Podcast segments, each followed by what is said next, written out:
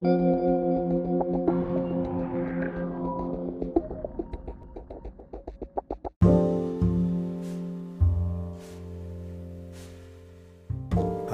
shalom. Sekali lagi, tidak pernah berhenti untuk mendengarkan firman-Nya. Nah, hari ini pembahasan saya masih yang lemah dipercaya untuk orang ketiga. Lagi-lagi saya sudah sampaikan bahwa di saat-saat pribadi yang dipakai Tuhan menjadi orang-orang yang melahirkan Yesus bukan dari orang-orang yang mulia, terhormat, bijaksana, ataupun orang-orang yang dari keturunan Israel asli. Tapi ada empat tokoh yang kemarin sudah kita jelaskan. Yang pertama seorang yang bernama Tamar, yang kedua adalah Rahab, dan yang ketiga adalah Ruth. Ruth juga perempuan asing, ya. Naomi mertuanya adalah seorang perempuan Israel asli yang waktu itu dia pergi untuk mengungsi karena memang ada kelaparan yang terjadi di Moab ya ada terjadi kelaparan di Israel sehingga keluarganya mengungsi untuk uh, mencari nafkah atau mencari kehidupan yang baru supaya mereka tidak mengalami kelaparan di Bethlehem saat itu dan akhir-akhirnya dia mengalami uh, berjumpaan dengan uh, seorang yang bernama Ruth dan satu lagi mantunya bernama Orpa. Naomi berjumpa dengan mereka-mereka berdua dan nikahkan kepada anak-anaknya bernama Mahlon dan Kilion. Dan suami dari Naomi sendiri bernama Elimelek ya. Kita pasti tidak pernah lupa. Di Moab ya waktu waktu mereka sedang mencari nafkah atau mereka mencapai untuk bertahan hidup suaminya tiba-tiba meninggal dunia. Ya kita nggak sadar kok hal itu bisa terjadi. Ya memang lagi-lagi rencana Tuhan jauh ke depan kadang-kadang kita ingin selamat ingin mendapatkan perlindungan ingin mendapat pertolongan justru mautlah yang menghampiri kita nah Kedua anak Naomi itu menikah dengan yang pertama menikahi Orpa, ya anak kedua menikahi Ruth. Keduanya adalah orang Moab yang tidak menyembah kepada Tuhan Israel, ya. Jadi Ruth dan Orpa ini adalah orang yang tidak menyembah kepada Tuhan. Jadi Mahlon dan Kilion ini menikah dengan mereka-mereka berdua.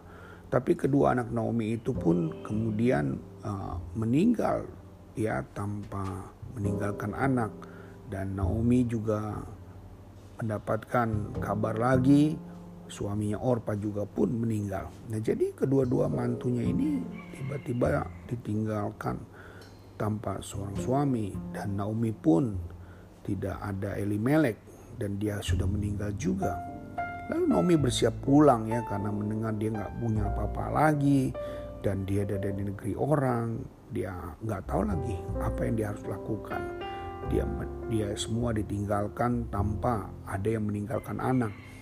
Di saat-saat kelaparan yang sudah berlalu akhirnya Naomi bergegas untuk kembali pulang. Lalu ia meminta kepada kedua mantunya Ruth dan Orpa untuk kembali ke orang tua mereka-mereka. Ya, walau dengan berat hati akhirnya juga kita lihat dalam perjalanan Orpa mengundurkan diri dan tinggal hanya seorang Ruth bersama dengan Naomi. Yang Ruth tidak bersedia pulang ke rumah orang tuanya. Ruth berkeras untuk tetap ikut pada mertuanya dan pulang ke Israel untuk menyembah kepada Tuhan. Ya, kalau sudah lihat dalam kitab Ruth, ya Ruth tetap mengikuti, Ruth tetap melakukan ya apa yang memang menjadi tanggung jawab dia pada saat itu. Akhirnya Naomi dan Ruth kembali ke Bethlehem, kampung halaman Naomi. Dan sudah lihat ada satu peristiwa yang yang mungkin buat kita sesuatu yang nggak gampang untuk bisa dialami yang nggak gampang untuk mereka bisa lakukan. Ya sampai waktu itu Ruth bilang jangan desak aku ya. Kalau kita baca Rut 1 ayat 16 meninggalkan engkau dan pulang dengan tidak mengikuti engkau sebab ke mana engkau pergi ke situ jugalah aku pergi dan di mana engkau bermalam di situ juga aku bermalam bangsamulah bangsaku dan alamu alaku kalau kita lihat mendengar perkataan daripada Ruth ini, akhirnya Naomi nggak bisa punya alasan untuk menolak. dan tidak mengajak Ruth pada saat itu. Sesampainya di Bethlehem, Ruth akhirnya berjumpa dengan seorang yang bernama Boas yang masih kerabat daripada Ruth, ada kerabat daripada Naomi, saudara. Nah ini sesuatu yang luar biasa. Dia adalah pria kaya, baik hati, takut akan Tuhan, dan juga dari keturunan Yehuda. Jadi lagi-lagi Tuhan bisa pakai siapa pun dan keadaan kita seperti Ruth yang sudah tidak punya lagi harapan, tidak ada lagi yang bisa dia dapatkan, tetapi itulah Tuhan. Kadang-kadang kita tertutup dengan pandemik, kita nggak tahu lagi kita harus bekerja seperti apa, kita melakukan usaha apa. Tetapi cara Tuhan adalah cara yang justru tidak pernah bisa habis kita pikirkan. Itulah kebaikan Tuhan. Apa yang terjadi? Ruth akhirnya menikah dengan Boas dan melahirkan Obed dan Obed itu menjadi ayah Isai dan Isai itu adalah ayahnya Daud dan Daud adalah raja terbesar di Israel. Jadi kita jelas bahwa Ruth perempuan yang berasal dari orang yang tidak menyembah kepada Tuhan, bangsa Moab, nenek moyang sang juru selamat yang akhirnya masuk dalam sisilah 14 orang-orang yang luar biasa. Jadi hari ini saudara tidak ada lagi ragu untuk saudara mengikuti Tuhan ya. Sebab bersama dengan Tuhan selalu ada jalan keluar. Bersama dengan Tuhan selalu ada jalan yang terbaik.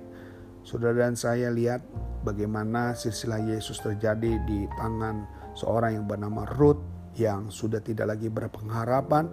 Tiba-tiba di akhir-akhir perjalanan hidupnya dibuat menjadi orang yang luar biasa.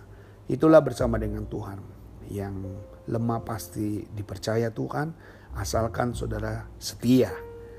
Ya, bila saudara diberkati dari renungan ini, selamat hari Natal. Tuhan memberkati. Shalom. thank you